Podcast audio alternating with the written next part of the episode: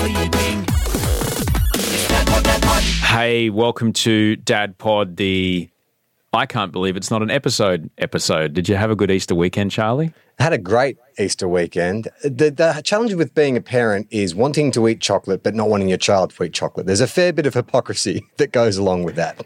I remember my first Easter with G. She was just 10 or maybe just 11 and uh, Easter egg hunting was was amazing and there's been a lot of that at our place even though she's nearly 18 um, there's still been Easter egg hunting but all this talk of Easter is uh, basically here to tell you um, that's the reason there isn't a full episode of Dad Pod this week Yes. It's not that we're heavily Christian, but things happen around Easter. Uh, I have moved to the Northern Rivers and my family have been uh, clambering to get up to take advantage of my new accommodation. Uh, so it was going to be impossible to record over Easter. It's impossible to record as it is with just one child, uh, let alone brothers and sisters all descending on my house over the Easter period. So we thought we'd take a little break, uh, let you catch your breath. We've got three episodes to go in the series. Uh, we'll be back next week. Isn't that right, Osh?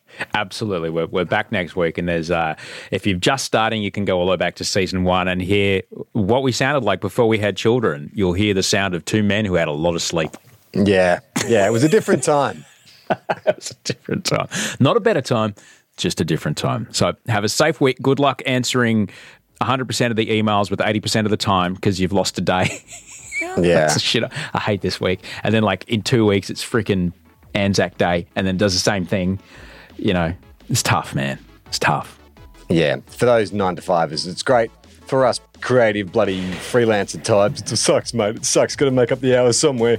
Have a great week. We'll see you next week. Go to bed.